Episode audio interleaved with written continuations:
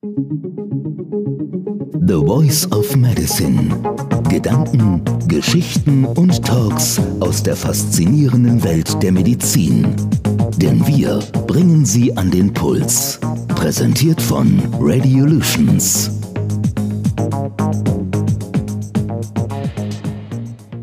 Herzlich willkommen zu einer neuen Ausgabe von The Voice of Medicine. Am Mikrofon Dr. Adel Abdelatif. Digitalisierung in der Medizin. Alle sprechen davon, die wenigsten jedoch verstehen sie. Heute haben wir einen Experten eingeladen. Ich möchte ganz herzlich Herrn Professor Stefan Heinemann begrüßen. Er ist Professor für Wirtschaftsethik an der FOM Hochschule und wir möchten ein bisschen mehr über die ethische Perspektive der digitalen Medizin erfahren. Herzlich willkommen in The Voice of Medicine. Herr Dr. Abdelatif, schön hier zu sein. Ich freue mich sehr auf ein, ein ausgiebiges Gespräch. Herr Professor, es ist ja so ein Zauberwort im Moment. Digitalisierung in der Medizin. Alle sprechen davon, die wenigsten verstehen sie. Was ist denn Digitalisierung in der Medizin? Also ich denke, Digitalisierung in der Medizin kann man am besten so fassen, dass man zunächst mal die Möglichkeiten digitaler Technologien in Prävention, Diagnostik, Therapie, in Aftercare nutzbar macht, aber durchaus, ich würde das immer noch ein bisschen erweitern und sagen, Medizin und Gesundheitswirtschaft in allem, was eben drumherum passiert. Von der Industrie, die, die forschenden Unternehmen, die produzierenden Unternehmen, mhm. was es an Leistungen drumherum gibt, die Start-up-Ökologie und dergleichen mehr. Das ist für mich eigentlich dieser große Bereich ist ja ein Riesenthema und gerade aus der Sicht des Arztes höre ich immer wieder ein Argument, das ich vielleicht ein bisschen ketzerisch jetzt in die Runde werfe. Und zwar geht es darum, es herrscht ja eine digitale Transformation in der Medizin. Und die Frage oder die Angst vieler Medizinerinnen und Medizinern ist, ja, kommt es denn zu einer, sage ich mal, zu einer moralischen Diskrepanz oder Veränderung des Arztberufes? Wie sehen Sie das? Naja, also man muss wahrscheinlich äh, davon ausgehen, dass es zwar zu einer Veränderung kommen wird und auch schon kommt, aber ich würde nicht von einer moralischen Diskrepanz sprechen. Mhm. Also da ist ja immer die Frage, ähm, was will man damit genau ansprechen? Also selbstverständlich ist die Nutzung von digitalen Technologien ein Thema, das muss wohl abgewogen, das muss überlegt sein, das muss wie alles andere auch, oder zumindest das Allermeiste, nochmal einer ethischen Bewertung unterzogen werden. Ne, wenn, wenn, wenn Medizin war natürlich immer schon eine Kulturpraxis, die ganz stark auch aus Innovation gelebt hat. Absolut. Also wenn man überlegt, ne, wie früher äh, niedergelassene Kollegen, ich bin ja selber kein Arzt, äh, untersucht haben und man vielleicht äh, Patientenurin abgeschmeckt hat, das ist ja nichts, wo man heute sagen würde, schade, dass das nicht mehr so ist, dass wir heute andere diagnostische Möglichkeiten Definitiv. haben. Ne, das hat Vorteile gebracht. Für den Arzt, für den Patienten, vielleicht auch Sicht des Schamempfindens. Das hat mhm. vor allem Datenvorteile gebracht, weil wir viel genauer diagnostizieren können und auch dann in der Therapie später genauer arbeiten können. Das hat Vorteile gebracht. Und die Frage, wo ist sozusagen die Grenze des Einsatzes und die Frage, was macht das denn selber mit den ärztlichen Kollegen, was macht das aber auch mit den Pflegenden, was macht das mit dem System. Mhm. Deutschland hat ein solidarisches System, dass man das anders organisieren kann, zeigen andere Länder. Was macht das vor allen Dingen auch mit den Patienten, mit dem Verhältnis Arzt-Patient? Das sind äh, Fragen, wo ich denke, ich kann verstehen, dass man da erstmal auch durchaus kritisch drauf guckt. Das ist ja auch richtig. Mhm. Aber ich keineswegs von einer moralischen Diskrepanz sprechen. Das sind alles Instrumente, die können helfen oder sie können schaden, wenn man sie nicht vernünftig einsetzt. Das ist ja das Messerprinzip. Schneide ich Fleisch damit oder töte ich einen Menschen? Aber lassen Sie uns mal ein bisschen den Patienten in den Fokus setzen. Ja? Der wird ja in der ganzen Diskussion, so in der politischen Diskussion, immer ein bisschen ausgeblendet. Lassen Sie uns mal runterbrechen auf, auf das absolute Minimum. Ein Patient kommt mit einem Herzinfarkt auf eine Notfallstation, wird an Computer angeschlossen. Ja, und die Digitalisierung nimmt ihren Lauf, ohne das jetzt detailliert zu diskutieren. Eine Frage. Entsteht somit nicht eine Dehumanisierung der Medizin? Das denke ich nicht. Also eine Dehumanisierung würde dann entstehen, wenn man Menschen aus der Verantwortung für Menschen entließe. Mhm. Das heißt, wenn man mit technologischen, ob nun digitale oder welche auch immer Mitteln die Verantwortung externalisieren würde. Wenn man sagen würde, am Ende brauche ich keinen Arzt mehr, ich brauche keinen Pflegenden mehr, der empathisch ist, der eine moralische Verantwortung tragen kann, der eine ethische Reflexion anstoßen kann, sondern ich überlasse das vollständig technischen Systemen. Das wäre nicht richtig, weil die technischen Systeme eben Stand heute keine äh, Moral Agents sind. Ja, die können eben nicht urteilen in dem ethischen Sinne. Und ob das prinzipiell geht, sei noch mal dahingestellt oder ob das auch so sein soll, okay. ob man sowas überhaupt entwickeln soll. Aber ich glaube, das ist erstmal gar nicht das Problem. Dehumanisierung wäre, wenn man den Menschen rausnimmt aus dem Zentrum der Bemühungen. Und man kann sehr wohl eine inhumane, vielleicht sogar dehumane Medizin haben, ohne irgendwas an Digitaltechnologie zu nutzen. Das finde ich ein super spannender Aspekt, weil Sie eigentlich so postulieren, dass die Humanisierung der Medizin oder eben die Dehumanisierung unabhängig der Technologie, sondern der involvierten Menschen ist. Habe ich das richtig verstanden? Absolut. Die Technologie, da ist Ihr Messerbeispiel ganz richtig, die ist ein Instrument. Natürlich muss man, darf man das nicht ganz so schnell vielleicht, da muss man ein bisschen hingucken, denn wir wissen natürlich auch, dass solche Systeme, wenn sie denn einmal installiert sind, natürlich auch soziale Wirklichkeit schreiben und eine ganz starke Veränderung bedingen können. Das heißt, es ist vielleicht nicht so einfach zu sagen, naja, es ist egal, es sind ja alles nur Instrumente. Da muss man schon genau hingucken und abwägen, mhm. was das auch macht mit Prozessen, aber natürlich auch mit den Akteuren selber, welche Anreizstrukturen sich damit verbinden, welche Mechanismen, die sind ja oft gar nicht so transparent, wenn man sich den echten klinischen oder auch niedergelassenen Alltag mal anschaut oder die Arbeit in mhm. der Laboratoriumsmedizin anguckt und dergleichen mehr, da herrscht oft wirklich schlicht operativer Druck, massive Schlachtzahl. Trotzdem soll es um den Menschen gehen. Das Ganze soll auch noch bezahlbar sein. Das ist ja, oder vielleicht sogar Geld produzieren. Ähm, das sind schon Drucksituationen genug. Und da ist man natürlich auch dankbar, wenn man in seiner Arbeit eine Unterstützung bekommt. Aber im Kern der Sache geht es natürlich um den Menschen. Dazu zählen auch die Profis selber. Absolut. Ne, dass das eine gute, eine, eine schöne, eine befreiende Arbeit ist.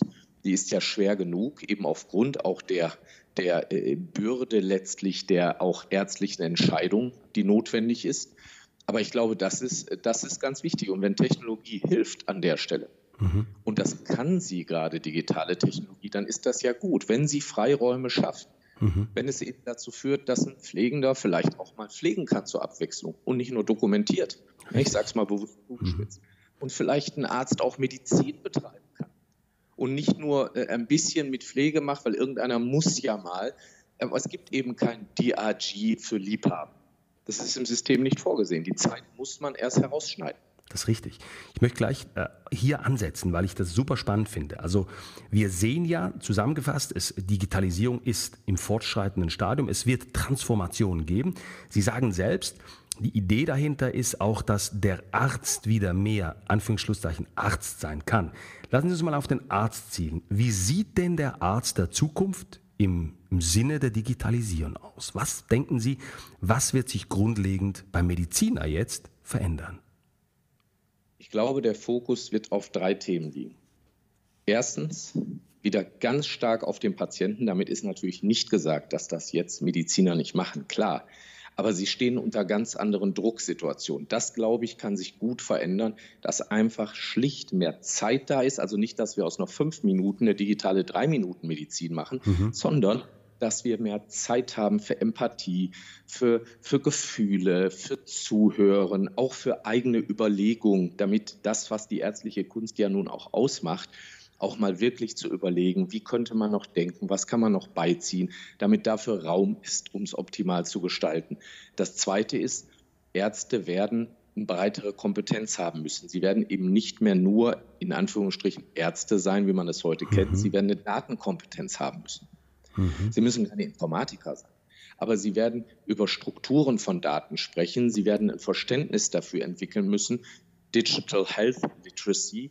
Ich meine, 20 Millionen Deutsche nutzen heute schon E-Health-Apps und Fitness-Apps. Das ist nicht so wenig. und das wird steigen. Jetzt kriegen wir bald die Corona-Warn-App. Man sieht, wohin die Reise geht. Mhm. Und der Arzt, immer gemeint sind jetzt alle Geschlechter, der Arzt, der sich damit gut und kompetent auseinandersetzen kann, was auch voraussetzt, dass wir eine völlig veränderte Arztausbildung kriegen. Wir haben sehr gute Ärzte, aber da fehlt natürlich viel. Stichwort Approbationsordnung, da gibt es ja auch schon viele Dinge, die in Bewegung sind, aber das mhm. muss sicherlich noch viel intensiver werden. Da, da wird eben mehr Kenntnis über digitale Themen ähm, hinein müssen. Also neben dem sozusagen Kern wieder der Patientenzentrierung, der. Empathie dieser Themen, zweitens diese Daten, diese E-Health-Kompetenz, die wird wesentlich den Beruf prägen. Und drittens denke ich, dass ähm, die Vernetzung mhm. viel stärker, auch als heute. Ich möchte kurz auf den Punkt 2 eingehen, weil ich das, hier sehe ich eine bestimmte, ja, eine, eine bestimmte hm, Schwierigkeit. Ja, also Sie sagen ja auch mit richtig, der Mediziner der Zukunft sollte anders ausgebildet werden als der Mediziner noch von zehn Jahren. Ja? Das heißt, wenn wir heute das Studium angucken, das Medizinstudium, das ja sehr wissenschaftlich geprägt ist, das ja sehr ähm, sich im grundlegenden Inhalt nicht wahnsinnig verändert hat, sagen Sie ja, der junge, neue, neue Arzt, in Anführungszeichen, sollte auch mit den, mit den Techniken der Digitalisierung in Verbindung gebracht werden. Sehen Sie jetzt heute in Deutschland, der Schweiz und, und Österreich nicht ein, ich sag mal, eine Schwierigkeit, die alte Garde, die diese Ausbildungskurricula macht, davon zu überzeugen, dass sich diese Curriculas grundlegend verändern müssen und vor allem, wie gehen Sie vor, um das denen schmackhaft zu machen? Ja, also ich glaube, äh, so alt ist die Garde ja gar nicht. Und ich glaube, das ist auch gar nicht so dramatisch. Mhm. Also ich erlebe selber, das ist jetzt nur subjektive Evidenz, ne, wovon ich berichten kann, auf meinen Reisen, möchte ich fast sagen, durch unzählige Kongresse, in Diskursen, in Beiräten. Ich erlebe einfach, dass das Thema angekommen ist. Gut. Natürlich ziemlich äh, widerständige Strukturen, klar. Das ist so. Das sind ja auch durch Fachgesellschaften, durch staatliche Strukturen. Das hat ja auch eine gewisse Tradition, nicht ohne Grund, weil es auch eine gewisse Stabilität bringt. Absolut man muss ja auch sehen, diese, diese, diese Veränderung ist ja in vielem durchaus auch eine Revolution. Die mag auch den ein oder anderen Fächerkanon oder auch im Fach selber richtig schütteln. Denn das ist ja eine Struktur, wenn Sie sich heute ein, ein Krankenhaus angucken, das folgt ja noch der Fächerlogik. Mhm. Nicht so sehr der Wertschöpfungs-, der Patient-Outcome-Logik. Na, die Strukturen sind ganz andere. So, und innerhalb dieser Strukturen sozusagen quer dazu zu überlegen, was sind die richtigen Kompetenzen, wie kann man die vermitteln, das ist ein Diskurs, der läuft ja auch schon ein bisschen, der führt ja auch schon zu ersten Ergebnissen. Mhm. Und ich bin da gar nicht so skeptisch, weil das, das Thema ist doch die Sorge, dass ein Algorithmus einen Arzt verdrängt. Erstmal wäre das aus den genannten Gründen ethisch falsch. Und zweitens braucht man die auch nur haben, wenn man nicht gewillt ist, sich mit den Algorithmen auseinanderzusetzen. Richtig. So, und ähm, ich denke, da entsteht in der jungen Generation ohnehin der Wille. Im Gegenteil, die jungen, äh, jungen Nachwuchsmediziner, die fordern mehr. Die sagen, wir wollen mehr von diesen Themen, weil wir wissen, das kommt. Mhm. Ich mache eher natürlich Gedanken um den ländlichen Bereich, wo natürlich ein, ein hoher Altersdurchschnitt ist, vor allem im niedergelassenen Bereich und wo es noch keine richtigen Ideen gibt, wie man das so in die Breite bekommen kann. Okay. Das ist generell das Thema demografischer Wandel, einfach um die um, um nicht sozusagen ein, ein E-Health-Divide dann zu haben von denen, die diese neuen Möglichkeiten auch für sich als äh, sozusagen datensouveräner Patient gut nutzen können und die, die es aus Alters oder sonstigen Gründen eben vielleicht nicht so gut können. Das gilt für die Patientenseite genauso wie für die Arztkollegen. Mhm da wird man sicherlich noch ähm, einiges an Transformationsarbeit zu leisten haben.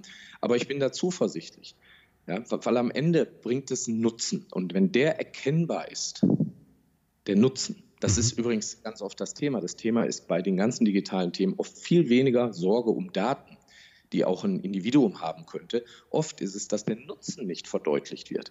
Dass man nicht so richtig versteht, was bringt das eigentlich alles? Ich möchte hier ganz kurz einhaken, weil wenn man so die Gegnerlobby anhört, ja, wir haben das ja damals in der Radiologie erlebt, ich bin ursprünglich Radiologe, es gibt die Gegnerlobby, die immer sagt, ja Moment, wir müssen uns vor der Cyberkriminalität schützen. Ja, das ist ja so das klassische Argument, das heute gilt. Datensammlung okay, aber Datenmissbrauch ist eine ganz, ganz große Gefahr. Wie entkräften wir hier dieses Denken? Naja, also letztlich, niemand schützt einen in einer freiheitlichen Gesellschaft davor, dass es auch Individuen gibt, die diese Rechte in Anspruch nehmen, aber nicht bereit sind, sie durch ihr eigenes regelkonformes Verhalten zu schützen. Mhm. Das wird es immer geben.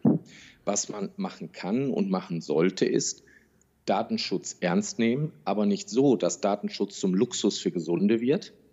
Das wäre eine Fehlentwicklung, denn der Datenschutz ist nicht Selbstzweck, genauso wenig wie Digitalisierung Selbstzweck ist. Mhm. Es ist ein Instrument, um ganz hochwertige Rechtsgüter zu schützen. Und dazu gehört auch die Privatheit, Dazu gehören Themen wie Souveränität.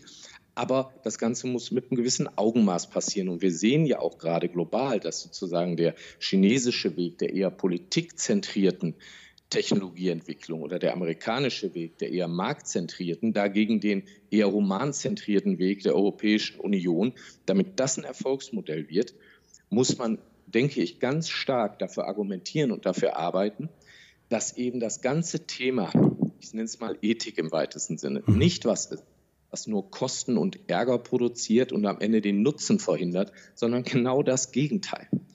Denn diese ganzen Themen, die haben ja auch damit zu tun, dass ganz zum Schluss die Rolle des Patienten sich noch viel stärker verändern wird als die des Arztes.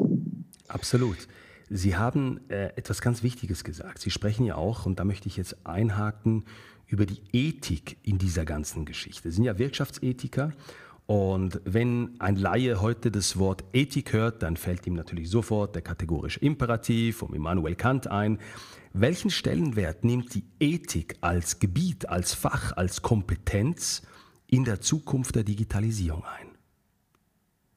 Also ich denke, die meisten, würde ich meinen, denken bei KI eher an künstliche Intelligenz als an mhm. den kategorischen Imperativ. Ich würde mir wünschen, es sind vielleicht ein paar mehr, die auch an, an Kant denken. Ja. Aber Spaß beiseite. Ich, ich denke tatsächlich, Ethik wird eine Zentralkompetenz werden. Warum? Weil Ethik zunächst mal, das muss man sehen, das ist ja eine Frage, die, ich, die bekomme ich auch oft gestellt. Dann sagt man, Mensch, das ist ja klar, was sollen Ethiker wohl sagen? Ne? Mhm. Ne? Also man findet ja auch keinen Sportler, der sagt, Sport ist unwichtig. Ne? Also was sollen Ethiker schon sagen? Mhm. Und dann sage ich, naja, also auf die Frage, warum Ethik wichtig ist, gibt es drei wesentliche Argumente. Ohne Ethik kann man die drängenden Fragen der normativen äh, Dimension der digitalen Medizin nicht beantworten. Es reicht eben nicht nur auf den Rechtsraum zu verweisen. Okay. Da kann man in andere Staaten gucken, da ist es ganz anders, Stichwort Datenschutz. Äh, in der Zeit verändern sich Rechtsräume. Das reicht nicht. Es reicht auch nicht, auf den ökonomischen Kontext zu gucken. Reicht auch nicht. Man muss ethisch reflektieren. Das zweite Argument ist, Ethik ist, wenn man es ernst nimmt, ein Befähigungstreiber. Damit kriegt man Chancenpotenziale. Das ist nicht nur Kosten oder Imagepolitur oder der erhobene Zeigefinger, so ein Showstopper. Ne? Mhm. So um Gottes Willen, jetzt kommt der Ethiker, jetzt wird es schwierig. Es wird anstrengend, ja, aber es wird nicht schwierig. Und das Dritte ist, Ethik bringt ja Diskurse in Gang und stiftet auch Orientierung und Sinn. Und wenn man erfolgreich in der digitalen Gesundheitswirtschaft handeln möchte und auch akzeptabel für andere Menschen sein möchte, ist diese Reflexion schlicht absolut notwendig. Sie sagen das ja richtig, oder? Ethik nimmt einen, einen zunehmend auch ja, zentralen faktischen Stellenwert in der ganzen Geschichte ein.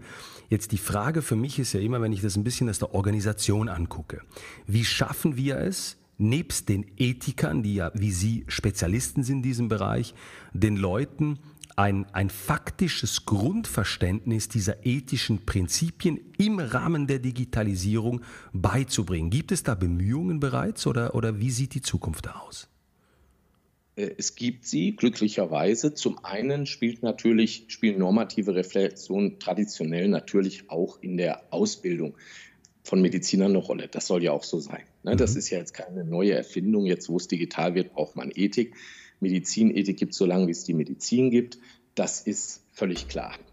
Auf der anderen Seite sind eben, heißt Ethik ja nicht nur das Nachdenken über normative Zusammenhänge, sondern sie müssen auch eine deskriptive Kenntnis des Ausgangsmaterials haben. Ne? Wenn Sie Wirtschafts müssen Sie auch Wirtschaft verstehen, sonst ist das schwierig. Ist dem Grunde nach. Und deswegen ist es notwendig, und das passiert auch zunehmend, dass man sozusagen mit der Politik der tausend Nadelstiche in ganz viele Angebote, die es schon gibt, in der Weiterbildung, aber auch im Studium, aber auch in den praktischen Diskursen vor Ort immer wieder so einen Impuls mit reinnimmt. Und das passiert auch zunehmend. Das merke ich auch selber, ja, dass man mhm. gefragt wird, hm, gibt man Impuls rein, weil man kann ja nicht erwarten, äh, äh, ich meine, ein Arzt ist eben kein äh, Theologe oder Philosophen, das ist auch gar nicht der Job. Ne? So, ich möchte ja lieber von einem Arzt behandelt werden, der ein guter Arzt ist. So, und dass der einen ethischen Raum für sich immer schon hat als Mensch, das ist völlig klar.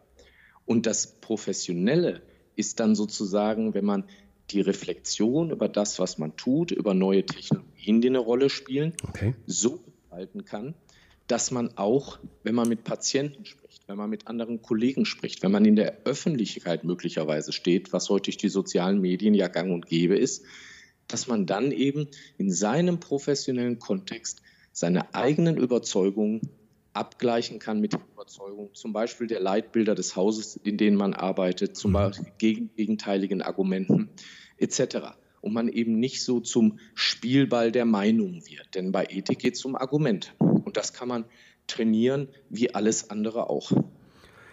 Vielleicht noch zum Abschluss dieses super spannenden Gespräches. Sie selbst jetzt als, als Professor für Wirtschaftsethik, als Ethikspezialist, was ist Ihre Vision im Rahmen der digitalen Medizin? Was ist Ihr Wunsch? Wo sollten wir, sage ich mal, in den nächsten fünf oder zehn Jahren sein, dass Ihr Prinzip, ihre, ihre Haltung zur Ethik sich deckt mit der der Entwicklung der digitalen Medizin. Wir bekommen mit der digitalen Medizin die historische Chance auf eine bessere Medizin im Sinne von einer ganz, ganz starken Patientenzentrierung und einem wirklich auch attraktiven, erfüllenden Berufsbild für alle Akteure, die damit zusammenhängen. Und sogar mit Geschäftsmöglichkeiten, die damit zusammenhängen. Die Diskussion Grundversorgung versus Markt.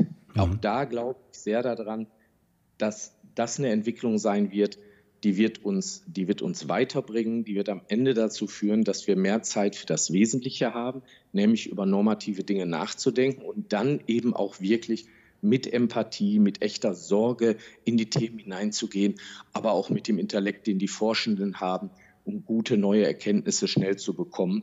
Und das wiederum wird uns auch helfen, die Angst zu beherrschen, dass wir dann in so eine Hypertrophie reinlaufen, dass dann am Ende doch irgendwie alles übertechnisiert wird. Denn je mehr Zeit die Akteure haben, um über Ethik nachzudenken durch die Digitalisierung, desto mehr werden sie selber merken, wo auch Grenzen der Digitalisierung notwendig sind.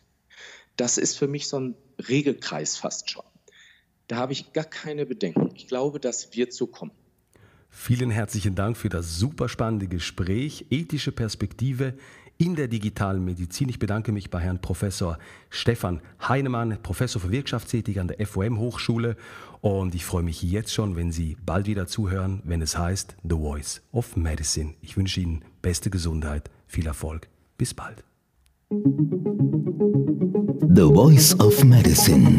Gedanken, Geschichten und Talks aus der faszinierenden Welt der Medizin. Denn wir bringen sie an den Puls. Präsentiert von Radiolutions.